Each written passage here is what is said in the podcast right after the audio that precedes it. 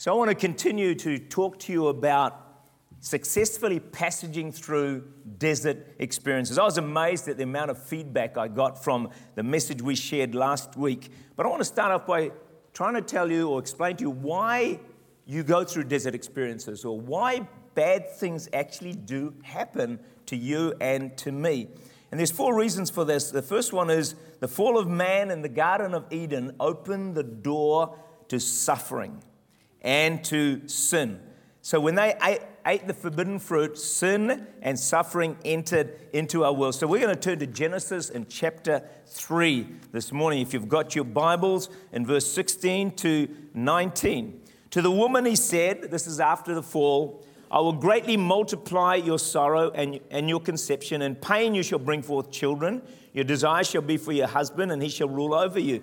Then to Adam he said, Because you have heeded the voice of your wife, and have eaten from the tree which I commanded you, saying, You shall not eat of it, cursed is the ground for your sake. In toil you shall eat of it all the days of your life. Both thorns and thistles it shall bring forth to you. And you shall eat the herb of the field. and the sweat of your face you shall eat bread till you return to the ground, for out of it you are taken, for dust you are, and to the dust you shall return.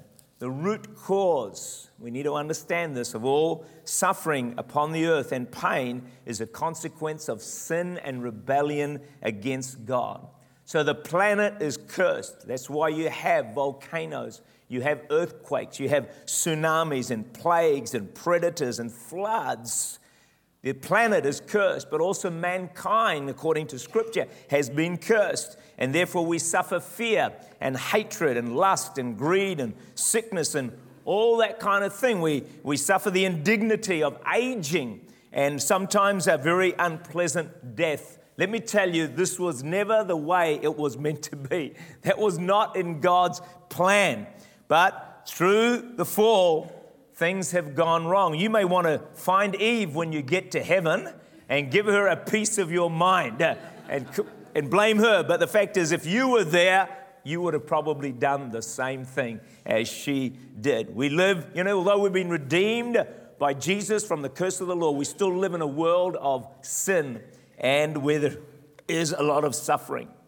The second reason there's a lot of suffering in the world is simply because of Satan and his forces. They're very active. Is that right?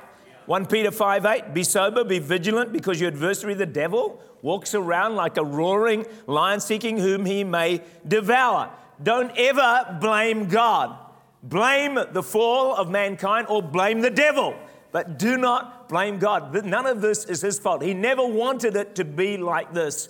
His plan was heaven on earth. So the devil has one thing in mind to cause as much havoc in your life and in my life as he possibly can. He came to steal, steal, kill, and destroy. The door was open through the fall and through sin. We cannot and must not blame God.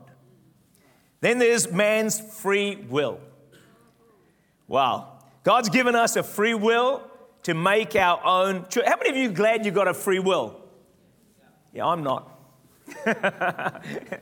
Good on you for being glad. Sometimes I wish God hadn't because I've made so many mistakes. And if God had just said, No, this is the right thing to do, I'm going to force you to do it, and all the time, I kind of think, well, at least my life would be fantastic. You know, I would, no, no, I would have not made no mistakes. I would have never said a wrong thing if God had made me a robot and controlled me. But God didn't want robots. He wanted people to uh, worship Him out of free will. So the bad decisions I've made have caused me deserts, have caused me suffering. Anyone else made a bad decision? Give me a wave. Yeah, hey. So blame yourself.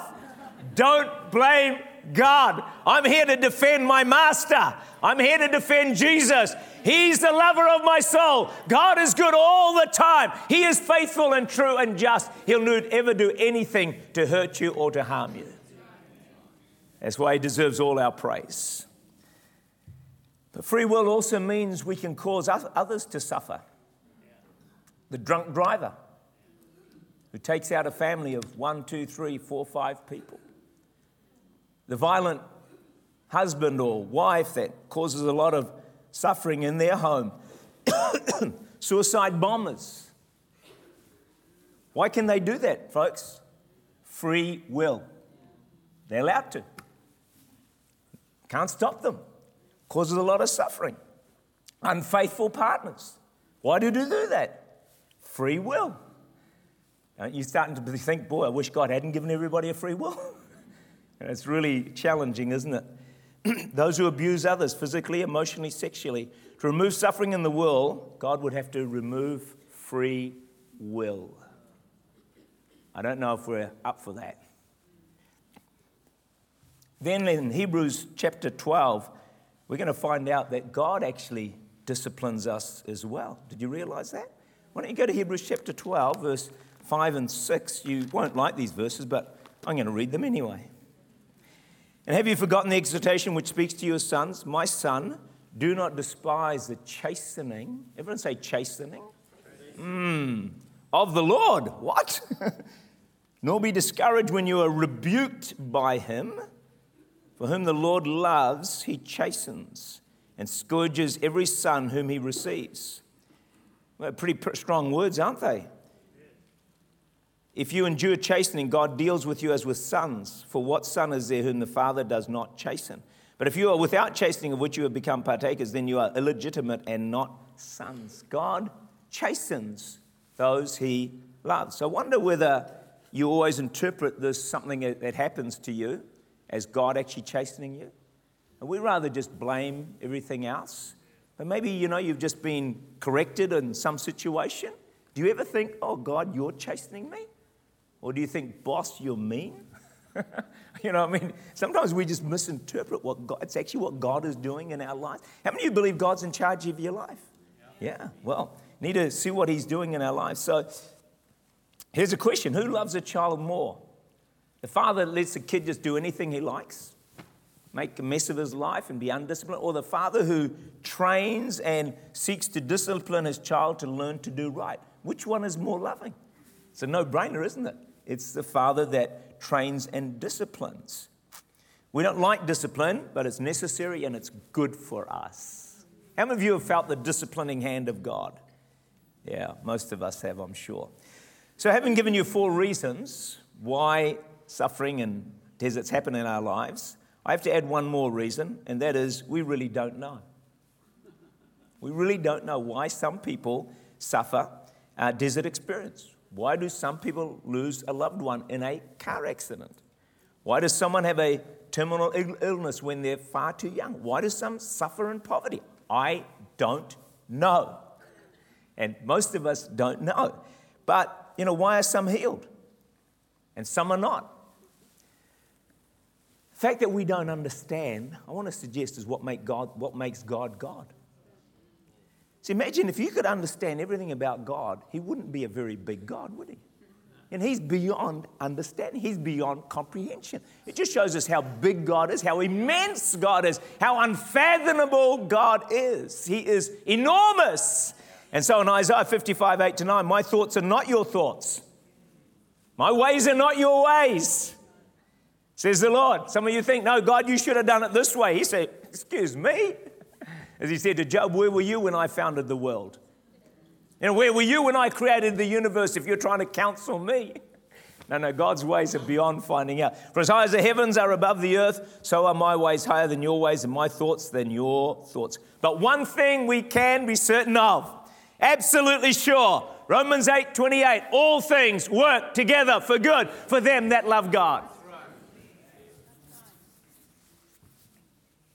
To those who are called according to his purpose. So by faith, we have to believe that God works everything for good. Not some things, all things. He can actually work good out of them. God's word is true. Tried in the furnace of fire seven times, found without error, found without fault. God's, you can trust the book. If the book says it, you can believe it and receive it. Hey, Kaitaia, I hope you're doing okay up there. Giving me a few amens as we go. Come on, give the Lord a clap, won't you, up in Kaitaia? Do that, please. That would be awesome. All right. So recently we saw six things that um, we need to know to successfully passage through desert experiences. You might remember these. Kaitaia, just take a note of these. There are six. You can get a copy of the DVD uh, from Church Unlimited and down here in the West. So, six things. Number one is in the desert experience, you're passing through. God leads us into tunnels, which have an exit, not caves, which are a dead end. Number two, every believer has a date with the desert. It's a pattern of scripture. You're not uniquely chosen by God for a special desert. You're not that special. We all have a date with the desert. Number three, it's easy to misinterpret the desert. We think we must be out of God's will. We may have done something wrong. That's not necessarily the case.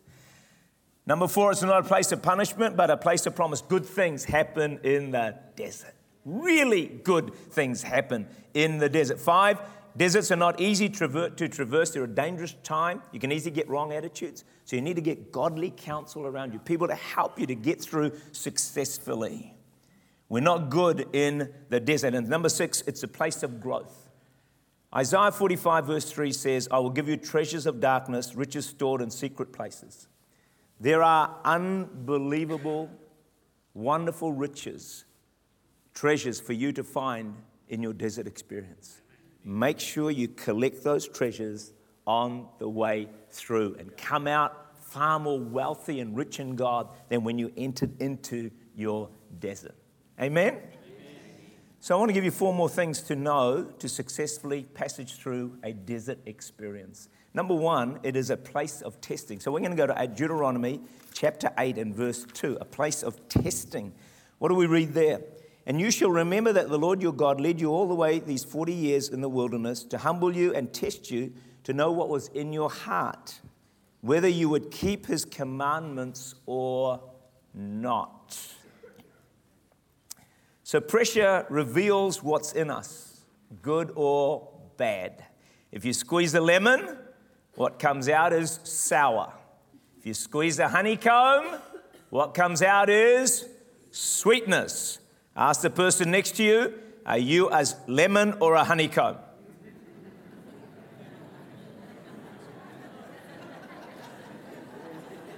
How many honeycombs do we have in, up in Kaitaia? I'm sure you're all honeycombs, all right? A, de- a desert can reveal the weaknesses in you that God wants to deal with. Are you under pressure right now? You being squeezed? What's coming out? God wants to deal with it, wants to change it, wants to transform it. There was a pastor who woke up one day and he felt a total absence of God, which is possible. We don't know how much God's presence is just around us. He just felt absolutely bereft of God, and it just felt terrible. The next day it was worse. He couldn't prepare his sermon. Went on for a few days, and then finally, on about the Tuesday, the presence was back. The Lord spoke to him. It had been a test. He said, I was just testing you because I'm getting, ready, getting you ready to take you to a higher level of service for me. And I wanted to see what you would do in the desert. Wow, what you would do in the desert. See, a lot of us kind of back off in the desert, back away from God, develop attitudes, thoughts. Just not going to, God, I'm just not going to give it the same now, God, because, you know, this is desert. So God's testing us. You know, I reckon when you're in a desert, go into overdrive for God. Push harder, serve more fervently, give it all you've got, and say, God, Desert or no desert, I am yours 100%. I'll serve you with every ounce of strength that I have got in Jesus' name. Amen? Amen? A desert time can reveal those weaknesses in us. So, anyway, the Lord said to him he had done well and stepped him up to a whole, whole higher level of relationship and ministry in God. See, the desert wasn't in this case to test, to, to disapprove him, but it was to approve of him. See, God's not always out to make us look bad. Sometimes He's out to show us how good we are and how far we've actually come. So cool, isn't it? God is good. So, some of you are going through darkness, despair, testing right now. God's not wanting to necessarily expose you or reject you. He's wanting to get you ready to take you to a better place, to a higher level in Him. Then, a desert can be a place of rest. Wow, it doesn't feel like that, does it?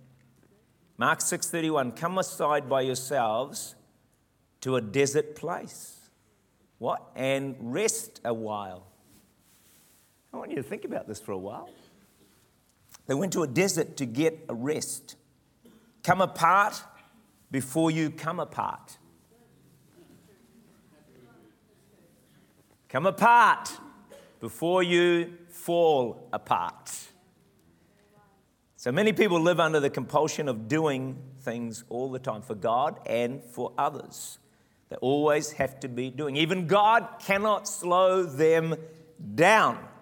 And sometimes a desert can st- put a stop on our doing and bring us to an end of ourselves because you can run out of gas in the desert. I mean, you've noticed there's no petrol stations in the desert. You run out of gas, you come to a standstill, you stop. And sometimes that's the best thing for your life to actually stop and halt because when you stop, you get fresh perspective, you get fresh insight, you get fresh understanding. You know, we can be in the trap, tra- we can be susceptible to this trap of do, do, do in order to be accepted. So we do in order for God and others to accept us. But we're human beings. We're not meant to be human doings. So we're being, not doing all the time. We need to be more. Jesus' baptism, he heard the words, This is my beloved Son in whom I am well pleased. And that was before Jesus did anything, before he preached a sermon, before he healed the sick, before he did anything of significance. God said, This is my beloved Son in whom I am well pleased. Jesus functioned from a place of acceptance. He served from a place of acceptance. He didn't serve to be accepted, he didn't do to receive acceptance. He started from a, I'm accepted in the beloved. And when you've got that, you serve serve with great more, far greater liberty and freedom and joy in your life. Sometimes God may use a desert just so you stop. Forced time out. It's so important, I believe, from time to time to slow down. So I like flying on my own because I stop. I have to stop. Often for 10 hours, 12 hours, and I can think and reflect get new perspective, get renewed inside. It's a fantastic thing. If you've not taken a day out, sorry, some of you can't do it if you've got heaps of kids and all that. I know you can't do that, but for others who can, get some time out. Take a day's annual leave and get in the bush or wherever it suits you, on the beach, spend time with God. Honestly, it'd be one of the best things that you could do. You'll see a lot of things very differently. A lot of things that are bothering you and trouble you will just fall away as God gives fresh perspective. It's also a place of consecration. You know the story of Hannah? She had no kids. It was a real desert experience. It's a great trial. She was mocked by Peninnah, her husband's other wife, which made it worse. But God was there. He always is. And He was at work. Watch what happens. Through the desert, God worked deeply in Hannah's life until she came to a place in God that we read of in 1 Samuel 1 10 and 11. She was in bitterness of soul, prayed to the Lord, and wept in anguish. Then she made, the, made a vow and said, O Lord of hosts, if you will indeed look on the affliction of your maidservant and remember me, not forget your maidservant, but will give your maidservant a male child, and I will give him to the Lord all the days of his life, and no razor shall come upon his head. It was a deep, deep covenant of consecration to the Lord. Because what she was basically saying is, to God, if you give me a child, he's yours. He'll spend his life in the temple away from home. Friends, that is a very deep level of consecration to God. And through the desert experiences, God wants to work a deeper commitment into our lives so we can be more fruitful for Him and we can have a closer walk with Him. I want to encourage you today, whatever desert you're going through, you know the tragedy of some desert? People draw away from God. But the whole purpose of a desert is to get you closer into God. And right now, whatever's happening in your life, push into God. Get closer to Him because that is the ultimate goal of life, is to get closer to God. The ultimate goal of life is not to have great success and great effectiveness and great ministry, all of that sort of stuff. That's fine. But the greater goal than that, friends, is a deeper, more intimate walk with God. And that's probably the greatest treasure, one of the greatest treasures you're going to get out of a, a time in the desert, a new consecration. And that desert will be worth every moment of it. See, sometimes God keeps us waiting as He works in our lives. Hannah was called to be the mother of Samuel, one of the greatest prophets of all times, particularly in, especially in the New Testament time. And he turned a nation back to God. For her to successfully fulfill her ministry, there had to come a depth of consecration that was just amazing. And friends, sometimes that's what God's working at all the time. I've got to get you deeper. I've got to get you closer to me so you can handle the things I want you to do in your life. Other times, God wants certain things to die in our lives. Mm-hmm. Ambition. Hello. Self will. possessions, attitudes, things that will hinder our effectiveness. And sometimes God takes years to work some of these things out of us. You know, I've often heard it said when you no longer need it or want it or have to have it, God will give it to you. Sometimes we just so want it, want it, want it, and God, we're going to go through anything so we can want it. God said, no, no, just stop wanting it, then I'll give it to you. often the way it is. And uh, so God works in our lives. And see, the things that are going to hinder our effectiveness, He wants to remove. And sometimes it takes years to do that. Joseph, remember, years and years and years in the desert. Same with Moses, same with uh, David, years in the desert. You might think, God, I've been in this desert 10 years. Hey, Moses did 40. All right, so zip it. it can take a long time. It can take a long, long time. But if character has not been worked into our lives, it may be our ruin. I read of this, uh, this ex member of a motorcycle gang, and he got saved, went to Bible college, became a pastor. But one day, under pressure, he punched one of the parishioners in the eye, black eye. Guy turned up to church the following day and they asked him what happened. They said, Well, the pastor beat me up and he lost the church. See? God hadn't been able to work enough character in his life. So imagine if next Sunday someone turns up here with a black eye. They say, Well, what happened? Just say, Pastor Tuck punched me up. You probably say, Gosh, he is really tough. You know, that guy, he must live in the gym. He's so strong. Deal with the character flaws. So important, really vital. Because they will hold you up. Sometimes we don't know what's holding us up. There is stuff holding us up. You can be sure of that that God's trying to work in our lives. Then it's a place of preparation. Let's go to Isaiah 40 and verse 3. Isaiah 40 and verse 3. Ah, another interesting verse. This is the voice of one crying in the wilderness, Prepare the way of the Lord, make straight in the desert. Make straight in the desert, see? A highway for our God. I want to look at this a different way. A voice of one calling in the desert, prepare the way of the Lord. While we're in the desert, it can be a time that uh, we can prepare ourselves for the Lord to come to us, prepare the way of the Lord to come to us in a greater way. So you're in the desert. Use it as a time to allow God to work in your heart, work in your spirit, work in your character, create greater hunger in you so that you're preparing a way for the Lord to come to you in a greater measure. That's one of the enormous blessings of a desert experience, more of God in your life. See, accomplishments come in two kinds external, internal. And most of us concentrate on external accomplishments. Do you know it's easier to pour effort and energy into a project instead of or rather than on our side, ourselves? Imagine if you got a project and you put this unbelievable effort and energy into it, whatever it might be, a garden or whatever, or writing a book, or I don't, I don't, know what your projects are, but you put all this enormous energy in it. Imagine if you put the same amount of energy working on your character, working on the inside of your life and being changed into the image and glory of God. I think we would all make a whole lot more progress if we put as much effort into what we do on the outside, our projects, our work, if we put as much onto our inside. See, God's more interested, listen, in who you're becoming than in what you're doing. We focus on what we're doing so much. Do, do. No, no, God says, I'm more interested in who you become. Wouldn't it be sad to stand before God and have been a mega success in life? And God looks at you and says, Yeah, but you've got all these character flaws that you never dealt with. You know, level three in heaven for you. Sorry. When you expected to be right up close to God. Don't miss this, folks. Don't miss it. Internal is more important than external accomplishments.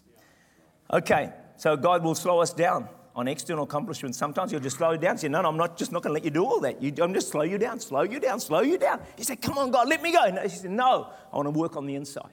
When I finish working on the inside, then I'll maybe open it up a little bit more for you.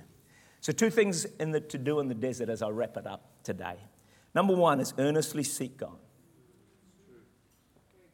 Earnestly seek God. That's what we're going to do tonight. Earnestly seek God.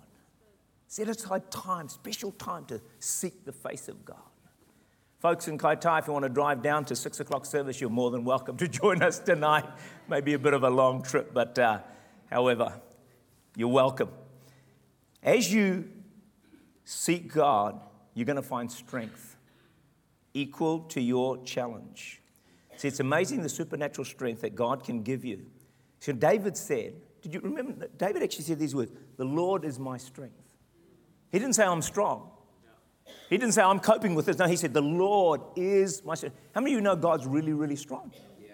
Right? So if the Lord is your strength, you know, you can handle anything. People are going to ask you, how can you be so strong in your trial? How are you doing this? You say, the Lord, it's not me. The Lord is my strength. But how do you get the Lord to be your strength? Isaiah 40, 31. Those who wait upon the Lord, as we'll do tonight, shall renew their strength. They'll mount up with wings like eagles. They shall run and not be weary. They shall walk and not faint as you wait upon God, as you worship God, strength is poured into your being and He makes you strong no matter what you're facing. The first thing to do in the desert is earnestly seek God. The second thing to do in the desert is sing. You want to sing more. When you're in a desert, some of us slow down and we slow down to sing and we get, oh, you know, nothing is impossible. God, help me. Tears flow. No, no, no. Turn it around. When you're in the desert, sing louder, sing stronger, sing more. Give it everything you've got. Sing unto the Lord a new song every moment or every day. Isaiah 54, verse 1 Sing, O barren, you who have not born, break forth into singing and cry aloud. So, in a barren desert place, the Bible says, sing. Make an extra effort to sing because singing can open heaven over your life and release God's power, which is exactly what we're going to do tonight. It will change things. See, Job lost virtually everything his possessions, his health, his children. How could he endure? How come he could come out with twice as much and open heaven afterwards? How did he do that? Do you know what? How? It's very clear. Job 120, Job arose, tore his robes, shaved his head, fell on the ground, went to Church Unlimited, and worshiped. it says he fell on the ground and worshiped. How do you come out with twice as much from your desert? Yeah, you sing, you worship. You reach out to God, you give Him everything you have got. Psalm 22, verse 3 God inhabits the praises of His people. Isaiah 61, 3 the garment of praise for the spirit of heaviness. As you go through your desert, which we all do, which we all do, make sure you collect the unbelievable, immeasurable, phenomenal riches and treasures that are found only in the desert and dark places that we walk through. No matter how great your desert, you plus God is a majority. And you're more than a match for anything life would throw at you. If God be for us, who can be against us? We are more than conquerors. More than, not just conquerors, more than conquerors through Jesus Christ who loved us.